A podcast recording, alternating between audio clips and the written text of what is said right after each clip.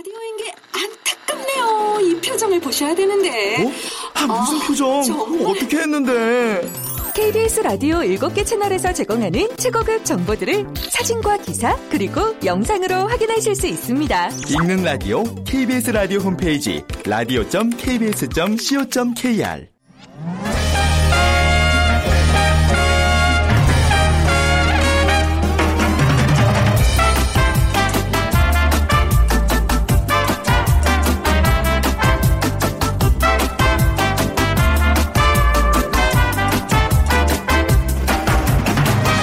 안녕하세요. 빅데이터로 보는 세상 아나운서 최현정입니다. 자, 지금 방송 들으시는 분들 중에 이름이 혹시 지훈, 영숙 씨 계신가요? 네. 이제 뭐 제가 사람을 지금 찾는 건 아니고요. 시대에 따라 선호하는 이름이 있다고는 하지만 시대에 관계없이 가장 많은 이름. 남자는 지훈, 여자는 영숙이라는 이름이라고 합니다. 그리고 60여 년간 시대별로 출생신고한 이름을 모두 분석한 결과를 보니까요. 2010년 이후 가장 인기 있는 신생아의 이름은 남자아이는 민준, 여자아이는 서연이었습니다. 시대가 변하듯 이름도 시대에 따라서 선호하는 스타일이 있는 것 같습니다. 그래도 변함없는 건 평생을 간직할 소중한 우리 아이의 이름은 어, 이왕이면 뭐 복을 부르는 이름, 성공을 부르는 이름이었으면 하는 부모들의 간절한 바람이 담겨 있지 않을까요? 자, 여러분의 지금 이름 만족하시는지요? 혹시 이름 때문에 일이 잘 되지 않았던 건 아닌지 생각했던 적은 없으신지요? 최근 취업, 결혼, 합격을 위해서 개명 신청을 하려는 사람들이 늘고 있습니다. 자, 잠시 후 세상의 모든 빅데이터 시간에 성공과 이름, 이름과 성공이라는 주제로 빅데이터 분석해 드리고요. 어, 이슬람 여성들의 해변 복장을 일컬어서 부르카와 비키니의 합성어 부르키니라고 부른다고 하죠. 부르키니가 프랑스에서 논란이 되고 있습니다. 월드 트렌드 빅데이터로 세계를 본다 시간에 자세하게 살펴드리겠습니다. 자, 오늘 빅퀴즈 프랑스로 가니까요. 프랑스와 관련된 문제인데요. 프랑스와 관련이 없는 것을 골라주시면 됩니다. 1번 에펠탑, 2번 파리, 3번 바게트, 4번 송편. 네. 오늘 당첨되신 분께는 아베니카노 네, 시원한 커피 모바일 쿠폰 드리도록 할게요. 어, 정답 아시는 분은 휴대전화 문자 메시지 지역번호 없이 샵 9730입니다. 이 아메리카노가 굳이 이렇게 아이스 안 드셔도 돼요. 날씨가 추워졌는데 지금 생각해보니까 시원한 아메리카노로 그러니까 좀 그렇네요. 그냥 아메리카노입니다. 짧은 글은 50원, 긴 글은 100원의 정보 이용료가 부과됩니다.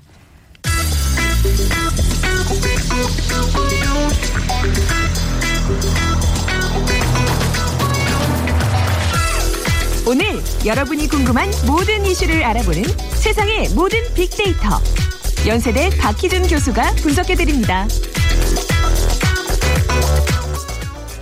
네, 세상의 모든 빅데이터 연세대학교 정보산업공학과 박희준 교수 나오셨어요. 안녕하세요. 네, 안녕하십니까.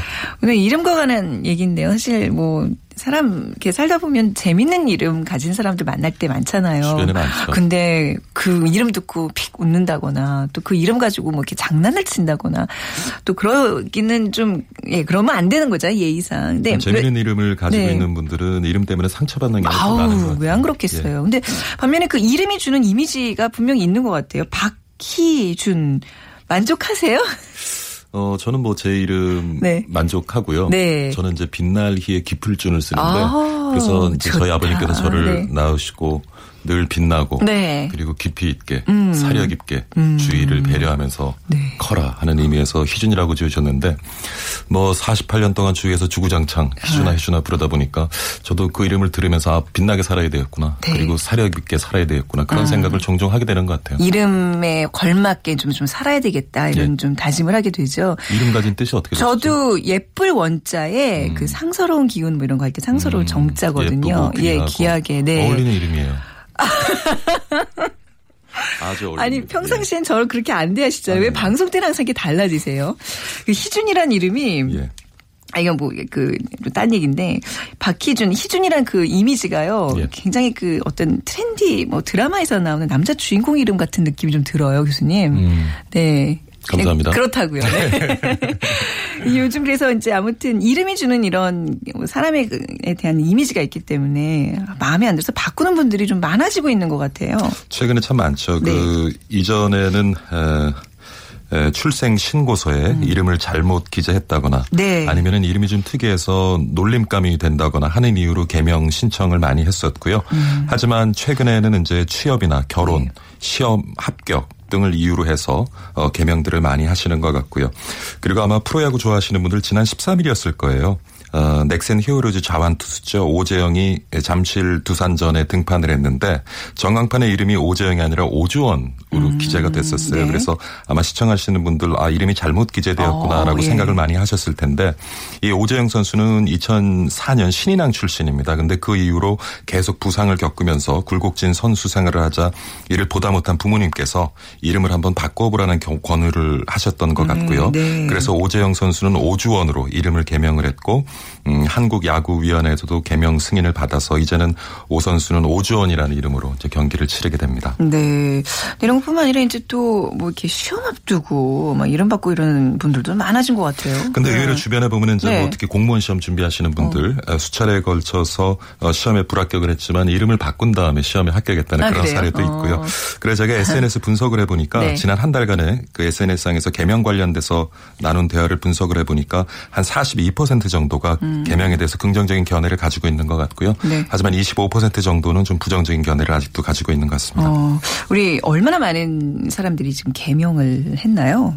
에, 대법원에 따르면 개명 신청은 2005년에 7만 2천 건이 였고요. 네. 근데 이듬해에 10만 9천 건으로 늘었고, 근데 2009년 이후에는 해마다 15에서 17만 건에 이른다고 합니다. 그래서 지난 10년간 2006년부터 2015년까지 개명을 신청한 사람만 151만 명을 넘고요.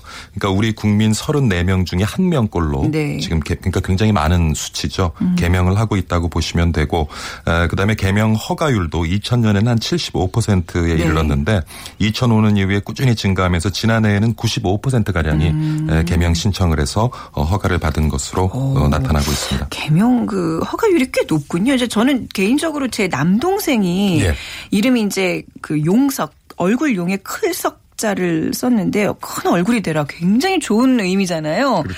근데 그 어린 마음에 그게 본인이 되게 상처였나 봐요. 뭐 얼굴이 뭐 크다는 그런 뜻으로 그러니까 이게 좀 해석하기 나름인데 그래서 이름을 이제 좀 예쁜 그 모래시계 이후에 제이라는 이름이 또 유행해서 예. 최제이로 지가 이제 개명하겠다고 음. 개명 왔다 갔다 하더니 개명 허락을 못 받았어요. 그래서 부모님한테 크게 혼나고 그냥 그 자기 이름으로 살고 있는 그런 또 예가 있는데 개명 신청은 다 이게 허락이 되는 게 아닌 걸로 알고 있어요. 그래서 저는 일반적으로는 개명이 허용되지 않고요. 네. 개명을 위한 상당한 이유가 있다고 인정이 될 때 이제 개명이 허락이 되는데요. 음. 뭐 범죄 기도 또는 범죄 은폐 그리고 법령에 따른 각종 제한을 회피하려는 그런 불손한 의도나 목적을 개입되어 있는지를 먼저 살펴보게 됩니다. 네. 그래서 어 개명 신청권의 남용으로 볼 수 있는 경우가 아니라면 최근에는 대부분 이제 개명을 허용하고 있는데요.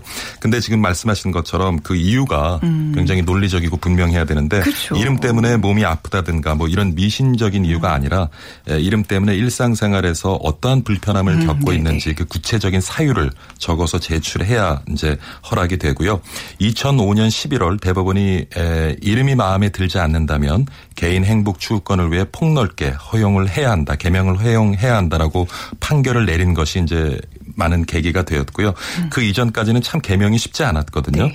그런데 아마 여러분 기억하실지 모르겠어요. 2005년 여름인데 시청률 50%를 넘긴 드라마 내 이름 김삼순 의 인기가 아, 진짜 오랜만에 듣는 그 제목이네요. 개명에 네. 대한 대법원의 어떤 견해를 바꿔놓는데 한몫을 하지 않았나라고 네. 이제 많은 사람들이 얘기를 하고요. 어쨌든 간에 그 드라마 이후에 개명에 대해서 우리 사회가 좀 더 진지한 고민을 하게 됐고 그해 11월에 대법원이 그러한 에, 발표를 판결을 내리면서 에, 이름이 마음에 들지 않는다면 개인의 행복을 추구하기 위해서 개명을 하는 것은 바람직하다라고 이제 이야기를 하면서 음. 네. 어, 개명이 좀 더 이제 활성화가 되고 있는 것 같습니다. 네. 네, 개명할 때도 이제 유행하는 이름이 있다면서요. 예. 네. 에, 아까 서두에 말씀을 하셨지만 그 신생아 이름 지을 때도 유행이 있지만 개명에도 또 유행이 있는 것 같아요. 그래서 네. 지난해 같은 경우에 남자 이름은요 민준, 음. 현우, 도현, 지훈, 서준 순으로 어, 많이 개명이 되었고요. 그러니까 준자로 끝나는 이름이 많다니까요. 예. 희준 막 이렇게 좀 안정감을 주는 것 네. 같아요. 그다음에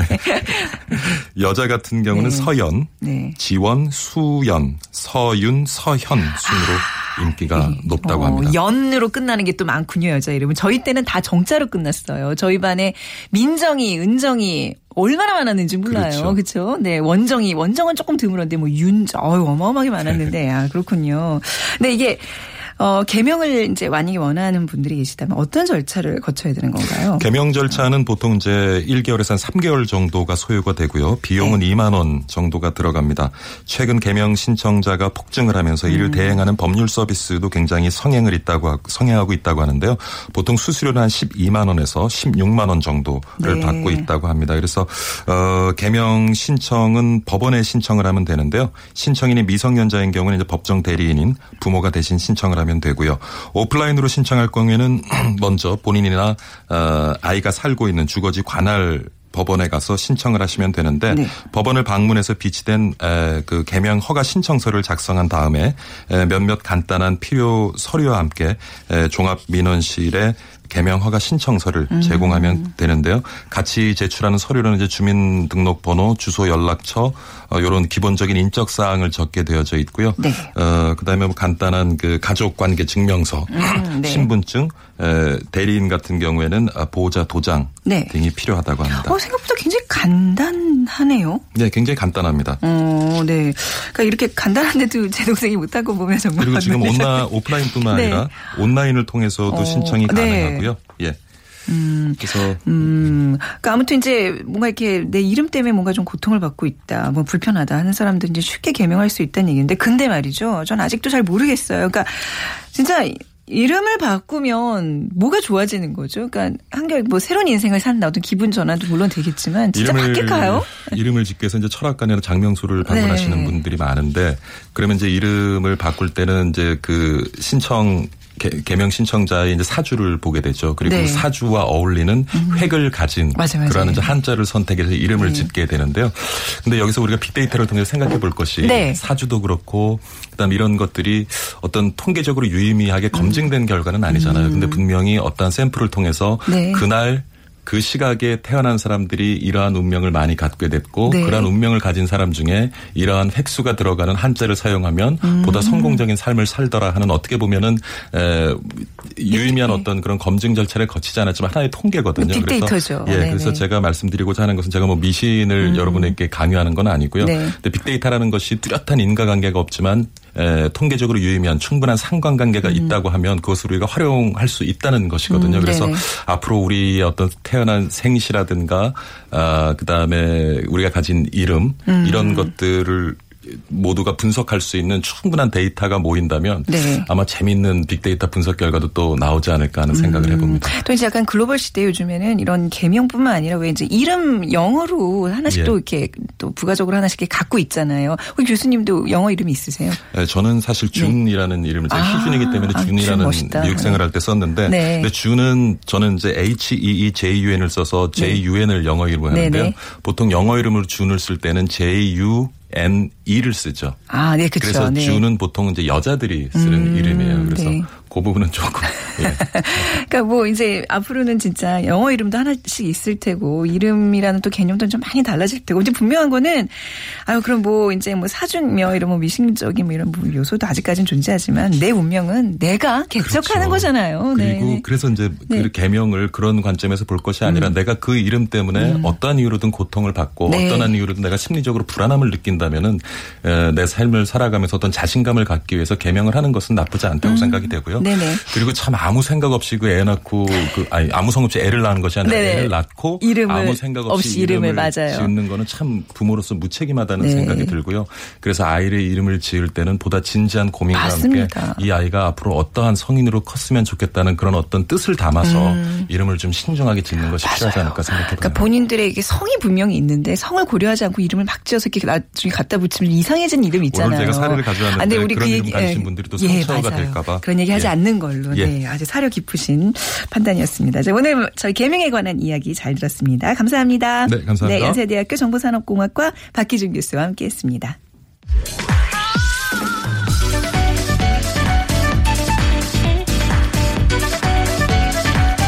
월드 트렌드 빅데이터로 세계를 본다.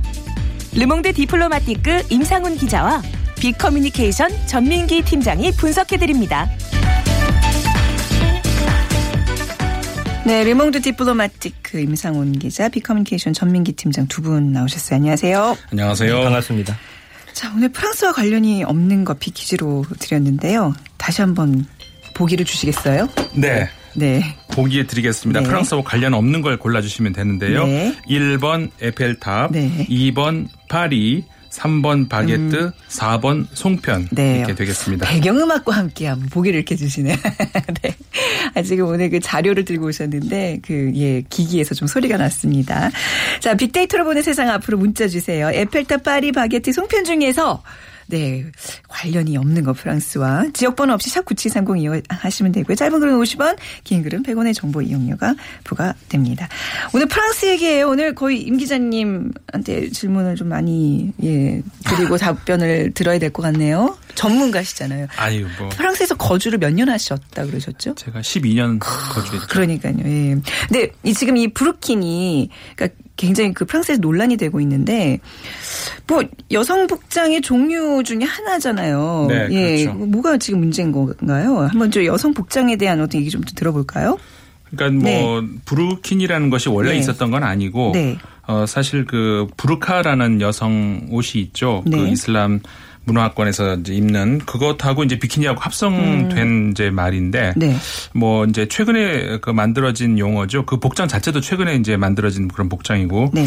근데 이제 이게 그 여성 옷이라고 하는 것이 여성 옷뿐만이 아니라 남성 옷도 마찬가지입니다만은 그 몸을 가리는 것이 일단 그 뭐뭐 열로부터 아니면은 뭐 시선으로부터 뭐 추위로부터 여러 가지 의미가 있습니다만은 지나치게 몸을 가렸을 때그 상대방으로 하여금 어떤 그 뭐 경계심을 가지게 하는 수가 있잖아요. 음, 아, 네. 뭘 숨긴 건 아닌가. 네. 저 사람의 지금 그 얼굴에 뭘 어디 시선이 어디 쳐다보고 있는 음. 건지 이런 등등해서 그러다 보니까 특히 그 이번에 그 얼마 전 니스 에서의 그 테러 사건 이후에 네. 음. 프랑스가 굉장히 민감해진 것 같아요. 그래서 해변에서 그런 여성들이 지나치게 몸을 감추고 있는 것에 대해서 굉장히 민감하게 반응하면서 지방자치단체들 간에 한 30여 개의 시가 그 부르키니를 착용하는 것을 금지하는 음. 네. 어, 그렇게 되면서 굉장히 그 사회적인 또 정치적인 그런 논란으로 번지고 어, 있는 거죠. 음. 그 우선 지금 뭐 부르카랑 비키니 이제 하고 그랬는데 네. 혹시 저기 전민기 팀장은 부르카 뭐 차도르 뭐 히잡 이런 거에 막 있잖아요. 그 네네. 차이점 다 아세요? 뭐 저는 한 네 개 정도 이제 네. 준비를 해 왔는데 임 기자님이 보니까 더 많더라고요. 저는 네 개까지밖에 어. 없는 줄 알았는데 보니까 어떻게 다 달라요, 진짜? 이게 예. 입는 거에 따라서 음. 전체를 가리느냐, 뭐 네. 얼굴을 두르느냐, 얼굴을 어. 내놓느냐, 또 눈까지 가리느냐, 뭐 어. 이런 차이가 있는데 네. 그래서 얼굴과 몸을 가리는 강도로만 보면은 부르카, 니캅, 차도로, 히잡 이런 순입니다. 그래서 음. 네. 부르카 같은 경우는 온몸을 포대기로 뒤집어 쓴 다음에 눈에도 망사를 씌워서 음. 네. 눈도 가리는 거고요. 그러니까 부르카가 가장 많이, 많이 가리는 겁니다. 강도로 치면요. 그 다음에 이제 니캅인데 네. 눈만 내어놓는 겁니다. 아. 예, 그런 차이가 있고요. 히잡 같은 경우는 머리 가리는 스카프 정도로 보면 살짝. 되겠고요. 음. 예. 차도르는 포대기를 뒤집어 쓰는데 또 얼굴은 내놓는다는 점에서 음. 아. 이 어, 차, 히잡이 가장 많이 내놓는다고 볼 수가 있고요. 네. 뭐 그 외에도 몇 개가 있던데 그거는 임기자 그 이슬람 문화권에서 전체적으로 여성이 이제 얼굴을 많이 가리잖아요. 음. 네. 그래서 이제 그런 문화가 공통점이 있는데 각 언어마다 용어가 하나씩 다 있는 거죠, 사실은. 음. 그러니까는 예를 들어서 부르카 같은 경우에는 그 아프가니스탄에서 쓰는 그 용어고 아, 네. 그 아- 아프가니스탄에서 보면은 얼- 여성 얼굴 전체를 가리잖아요. 이렇게 네네. 망사처럼 해가지고 어, 이제 그런 거. 그다음에 니캅 같은 경우에는 이제 아랍어입니다. 그러니까 아랍 문화권에서 이제 많이 물론 전체가 이제 아랍 문화권이지만 네. 어, 그다음에 이제 히잡 같은 게 그 우리 그 박정희 아 저 박근혜 대통령께서 네네네. 이제 외국 나가셨을 때 가끔 네. 하시는 그런 것이 이제 히잡인 거죠. 그러니까 그 용어에 그러니까 다 비슷 비슷비슷한데 그 용어가 이제 그 언어별로 그 이란어도 있고 차도르 같은 경우에는 어. 이제 이란어고 네. 해당되는 거고 모양 물론 모양이 조금씩 다릅니다만은 어, 전체적으로는 이제 그런 차이가 있는 거죠. 어, 네. 그러니까 얼마큼 가리느냐 또 이제 어느 나라에서 쓰느냐에 따라서 네. 용어들이 다 다르다는 얘기인데 부르키니가 왜 논란이 되고 있는 거죠? 그러니까는 그 아까 말씀드렸었죠. 음. 네. 그 해변에서 네. 보통의 경우는 우리가 해변이라고 하면은 그 옷을 많이 수영을 하기 위해서 탈의를 하지 않습니까? 근데 우리가 남들은 다 입고 있는데 혼자 벗어도 이상하지만 음, 네. 남들 다 벗고 있는데 혼자 입고 있어도 그것도 굉장히 상대방으로 하여금. 경계심을 가지게 하지 않습니까? 네. 그러다 보니까 그 프랑스에서 어, 경찰이 그거를 어, 단속을 하는 그런 시들이 이제 늘어나고 있는 거 있다는 거죠. 근데 그 사실 부르키니 이전부터 프랑스에서는 그런 문제가 있었어요. 예를 들자면은 어, 학교에서 어, 여학생들이 히잡을 어, 두르 지 않겠습니까? 그 이슬람 문화권에서는. 네네. 근데 이게 그 프랑스의 경우는 교육의 첫 번째 원칙이 어, 그 세속주의 원칙이거든요. 아무리 종교 단체에서 세운 학교라 하더라도 어, 학교에서 종교적인 색채를 띈다거나 종교적인 내용을 가르친다거나 하는 건 금지되어 있거든요. 그러니까 카톨릭도 금지되어 있기 때문에 이슬람 문화를 거기서 저기 상징을 하는 어떤 거를 했을 때 음. 굉장히 문제가 될 수도 있겠죠. 이런 것 때문에 노- 저 문제가 계속되어 왔었거든요. 아. 네네. 그러다 보니까 특히 아까 말씀드렸던 것처럼 이번에 테러 사건 이후에 그게 그게 좀 큰 주요한 원인인 것 같아요. 예. 원인이 되는 민감하다며 표현이 딱 맞는 것 같아요. 네. 그렇죠? 네. 약간 어떤 이슬람에 대한 뭐 혐오 이런 것도 좀 커- 커진 것 같고 그렇죠. 그렇죠. 네. 없잖아 있죠. SNS상에서의 브루키니 논란 어떤 반응들이 있나요? 원금량이 그렇게 많지는 않습니다만 여러 의견들이 오고 가고 있는데 탐색어 여론 동향을 보면 한 48.7%가 부정적인 언급이고요. 네. 21.3%가 긍정적인 언급, 나머지가 이제 중립적인 언급인데 예전 같은 경우는 사실을 이 여성들에게 부르키니를 입히는 게 차별이라고 했었습니다. 왜냐하면은 음. 그 어떤 종교적인 것 때문에 왜 여자만 가려야 되느냐 네네. 이런 논점이었다면 이제는 벗는 것이 차별이라는 반응과 함께 결국 그것을 입던 벗던 부르키니를 음. 입는 여성의 어떤 의식이라든지 가치관에 맡겨둬야 된다라는 네. 의견이 다수입니다. 네.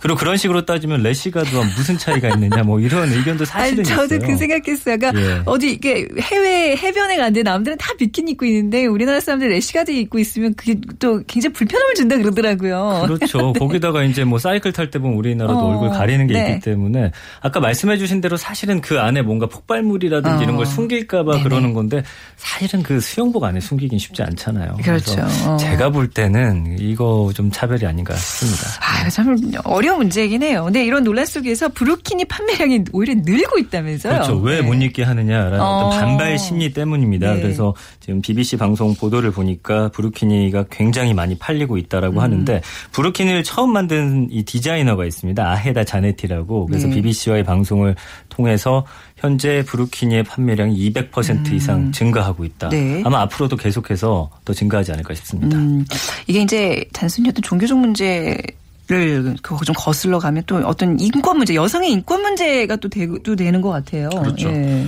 그러니까 이제 그 계속 같은 문제인데 네. 여성의 몸을 가린다는 게 어, 어떻게 보면 여성을 대상화하기 때문에 그쵸. 그런 네. 면이 있죠. 네. 그런 주장이 있습니다. 근데 프랑스가 이제 어, 지난해 니캅 착용에 대해서 이제 그 벌금을 주는 수가 이제 많이 늘었고 그 근데 그 반면에 또 이런 게 있을 수 있는 거죠. 어, 문화적 상대주의라는 거 있지 음. 않습니까? 그러니까는 그 내가 내가 입고 싶어서 입는다는데 왜 그걸 국가가 관여하느냐. 여성이 만약에 그렇게 주장을 한다면 음. 네. 이게 과연 여성의 대상화냐 아니면 여성의 오- 그 행동의 권리를 제한하는 거냐 음. 이렇게까지 번질 수가 있거든요. 그러다 보니까는 그 정치권으로도 이게 문제가 번지면서 네. 어, 과연 그러니까는 여성의 인권을 어떤 방향으로 이렇게 잡아야 되느냐에 따라서 음. 이게 이제 개인의 권리냐 아니면은 그 그러니까 굉장히 복잡해지는 그런 양상으로 가고 있는 거죠. 네. 그러다 보니까는 그 인권에 대해서 아무래도 좀 더 민감하다라고 할 수 있는 어떤 그 어, 진보 음. 진영에서도 이게 굉장히 헷갈리는 것 같아요. 이게 두 진영으로 현재 사회당 정부에서도 음. 두 방향으로 갈라지고 어, 있다고 그래요. 네. 그러니까 이 이제 사실 근데 정작 프랑스에서 그 부르카를 입고 이렇게 다니는 사람은 거의 없다면서요. 네, 그렇습니다. 네. 프랑스가 2010년에 이른바 부르카 금지법을 제정했는데 네. 어, 입법을 통한 제재가 필요할 만큼 부르카를 입는 사람이 많지는 않습니다. 그래서 네. 대체적으로 아프가니스탄이나 남아시아의 무슬림들이 부르카를 많이 입는데 네. 프랑스 쪽에서는 걸프 지역에서 이주해온 무슬림들이 사실 더 많거든요. 그래서 이 사람들이 입는 건 니캅인데 어, 이마저도 입는 사람이 많지 않습니다. 그래서 프랑스 내무부 장관이 프랑스 안에 니캅을 착용한 사람이 한 2천 명 정도라고 추측을 했거든요. 네. 그뭐 이 수치도 과장된 거라는 평가도 있고 독일에서도 부르카를 입는 사람 거의 없고 이 니캅을 입는 어, 이만해도 한 수백 명 정도라는 그런 추측이 나오기 때문에 이거 과한 법이 아니냐 이런 이야기들이 있습니다. 그러니까 뭐 법을 이렇게 금지하고 해도 뭐 정작 입고 다니는 사람이 별로 없다면 뭐 복장 단속 효과는 그 딱 없다는 얘기잖아요. 그렇죠. 그리고 제가 볼 때는 네. 그 부르키니라는 용어 자체가 조금 잘못된 것 같은데 우리가 아. 부르, 카에다가 비키니를 네. 합친 거 아니겠습니까? 근데 그 보통 이슬람 여성들이 많이 입고 다닌 거의 대부분은 이 부르카가 아니죠. 부르카는 얼굴 전체를 가리는 것이기 음. 네네네. 때문에 그렇죠. 그 아프가니스탄의 일부 어, 이제 문화권에서 하는 네. 그런 건데 그러니까는 어 유럽에서는 물론이고 그러니까 아랍 문화권에서도 부르카를 착용하는 거는 그리 많지 않은 것 같습니다. 그러니까 음. 부르키니라는 용어 자체가 어떻게 보면 잘못 그럼요. 지어 지는 게 아닌가. 니캅키니가 더 맞을 수 있겠습니다. 그렇죠. 그죠. 그러니까 이제 아, 어찌 보면 그러니까 그게 그거야 하고 이제 약간 어떤 그 프랑스인의 시선에서 그죠 네. 다른 문화권에서 보는 그냥 아무렇게나 이름을 지은 그런 합성을 하고 봐도 되겠네요. 그죠? 근데 그 디자이너가 또 프랑스 사람은 아니죠 또. 네. 맞아요. 어, 네. 자, 근데 우리 정치인들이 이제 외국을 방문했을 때 이렇게 이제 쓰잖아요. 근데 어 우리도 이제 대통령께서 중동 국가 방문할 때 썼던 모습 기억을 하시겠지만 이것도 이제 약간 얘기, 논쟁들이 있는 것 같아요. 있죠. 그렇죠? 네. 외국에도 있고 우리나라도 있습니다. 그러니까는 그 외국 우리나라에서도 SNS 상에서 이런 논란이 있었죠. 아니 음. 외국 정상들은 거부하면서 안 쓰기도 하는데 왜 우리나라 대통령은 외국 나갔다고 그걸 써야 되느냐 이런 네. 논쟁이 있었습니다만은 저는 그건 그렇게 봐야 될 것 같아요. 음. 물론 외국을 방문했을 때 외국의 네. 문화를 배려한다는 차원에서 존중한다는 차원에서 해줄 수도 있고, 근데 다만 근데 어, 외국 정상들 같은 경우에도 내가 그 나라의 대표 정상으로 갔을 때 굳이 해야 될 의무는 없는 거죠. 네네. 마치 우리나라 대사관이 다른 나라 대사 그 나라에 주재하고 있을 때 그 땅은 우리 땅 아니겠습니까? 그런 것처럼 우리를 대표해서 가는 그 정상이라면은 우리식인 거죠. 우리를 대표하는 해야 되니까. 네. 다만 개인 자격으로 한 인간으로서 그, 그 문화를 배려하고 싶을 때는 해줄 수도 있는 거죠. 그런 차원에서 좀 유연하게 사고를 하면 되지 않을까. 음. 예. 그러니까는 어, 그 오바마 미셸 오바마 여사도 마찬가지입니다. 할 때도 있고 네. 안할 때도 있고 외국 방문할 때도. 네. 그 다음에 심지어는 그 그 영국 여왕 같은 경우도 원래 유럽 문화에도 이렇게 있지 않- 있었잖아요. 아, 스카프 그렇죠. 여성 스카프가 예. 그런 것처럼 또 가볍게 또 쓰, 그런 쓰고 있는 그런 우리도 있잖아요. 우리도 그렇죠. 가리개를 켜고 다녔었잖아요. 그렇죠. 우리도 네. 있고. 네. 음. 그러니까는 너무 그런 걸 이렇게 민감하게 반응하지는 않았으면 좋겠어요. 이게 국민 정서에 반하지 않는다면 정치인들의 어떤 이런 어떤 퍼포먼스죠 일종의 그렇죠. 우리가 받아들일 수 있을 것 같아요. 다만 만약에 우리 어떤 정치인이 일본 가서 뭐 기모노를 입었다 이거는 좀 우리 정서에 반하는 그죠? 민감 자, 문제가 네. 있긴 있죠. 네, 이런 이제 뭐 벌금을 이제 만약에 나올 경우 대납해주는 인권 운동가가 있다면서요? 네, 그렇습니다. 지금 알제리 출신 부동산 사업가면서 인권 운동가인 음. 어, 라히드 네카즈라는 사람이 프랑스에서 부르킨을 착용한 모든 무슬림 여성의 과태료를 내가 대납하겠다 이렇게 네. 했습니다. 그래서 부르키나와 니캅을 공공장소에서 입다가 적발됐을 경우 한 19만 원 정도의 벌금이 나오거든요. 네. 근데 이 네카즈라는 사람이 유럽 각지에서 복장 단속에 걸린 사람들의 벌금을 현재 대납해주고 있고 벌써 한 3억 이상의 돈을 이 사람이 대납을 해줬어요. 그래서? 음. 프랑스에서 한 1,100여 차례, 뭐 벨기에에서 200차례 정도, 음. 그리고 네덜란드, 스위스에서도 어, 작은 수지만 대납을 해주고 있습니다. 네. 부르키니의 이 논쟁, 이게 벌써 프랑스에서는 대선 쟁점으로까지 급부상하고 있다 고 그러는데요. 네. 아, 이렇게까지 여기 많은 사람들이 이렇게 정쟁, 이런 소모를 해야 되는지 모르겠네요. 네. 그러니까 일단 대선이 가까워 오기도 하고 네. 내년에 프랑스 대선이 있죠. 어 그러면서 이제 많은 정치인들이 여러 가지 그 사실 프랑스에서 아까도 우리가 테러 얘기도 많이 나왔습니다만 굉장히 안전 문제가 현안이 돼 음. 있기 때문에 그런 민감한 문제 어 그런 쪽으로 생각을 하다 보니까 이 결- 결국은 이 부르키니 문제까지도 간 것 같아요. 네. 근데 그 얼마 며칠 전에 그 27일이었죠. 우리나라의 헌법재판소에 해당하는 프랑스의 그뭐 꽁세이데다라고 하는데 이제 행정법원 음. 같은 거기서 그 지방자치단체에서 부르키니를 금지하는 것은 위헌이다라는 판결을 냈어요. 네. 그러면서 이제 이 저 논쟁이 불을 지폈는데 어, 전 대통령이었죠. 니콜라 사르코지 대통령이 그 이제 아마도 다시 음. 내년에 출마를 할 가능성이 높은데 이렇게 얘기를 했어요. 해변과 수영장에 부르키니가 등장하도록 내버려 두는 것, 내버려 두는 것에 네. 반대한다 이렇게 분명히 얘기를 했거든요. 네. 그렇게 하면서 어, 결국은 이 부르키니 논쟁에 정치권에까지 번져 들어가는 그 어떤 그 논쟁에 불을 지피기 시작했는데 네. 아까 말씀을 드렸습니다마는 이 좌파 진영에서도 이게 두 개, 두 양쪽으로 갈라져 있어요. 아, 그래요? 어느 쪽으로 어. 음. 한쪽으로 이렇게 어떻게 뭐라고 당론을 어, 만들기가 어려운 그런 문제가 분명히 있는 것 아, 같습니다. 이게 지금 전 세계가 테러를 룩지면서 뭔가 우리가 그동안 추구해왔던 가- 관용이란 가치들이 좀 점점 사그라드는 게 아닌가라는 안타까움을 좀 지울. 수가 없네요. 네. 자, 오늘 브루키니에 대해 관한 이야기 임상훈 기자, 전민기 팀장 두 분과 함께 했습니다. 감사합니다. 감사합니다. 네. 자, 오늘 비키즈 정답은요. 4번 송편입니다. 5628님, 어린이집 부모 참여 수업으로 아이와 함께 송편 빚기 했습니다. 하셨어 요. 아, 그 송편 진짜 맛있겠네요. 그리고 8840님, 건강이 좋지 않아서 어렸을 때 어머니께서 이름을 따로 지어 오셨는데, 이름 덕분에 이제 건강해지셨다고요. 자, 오늘 빅데이터로 보는 세상 마무리하겠습니다. 안녕히 계세요.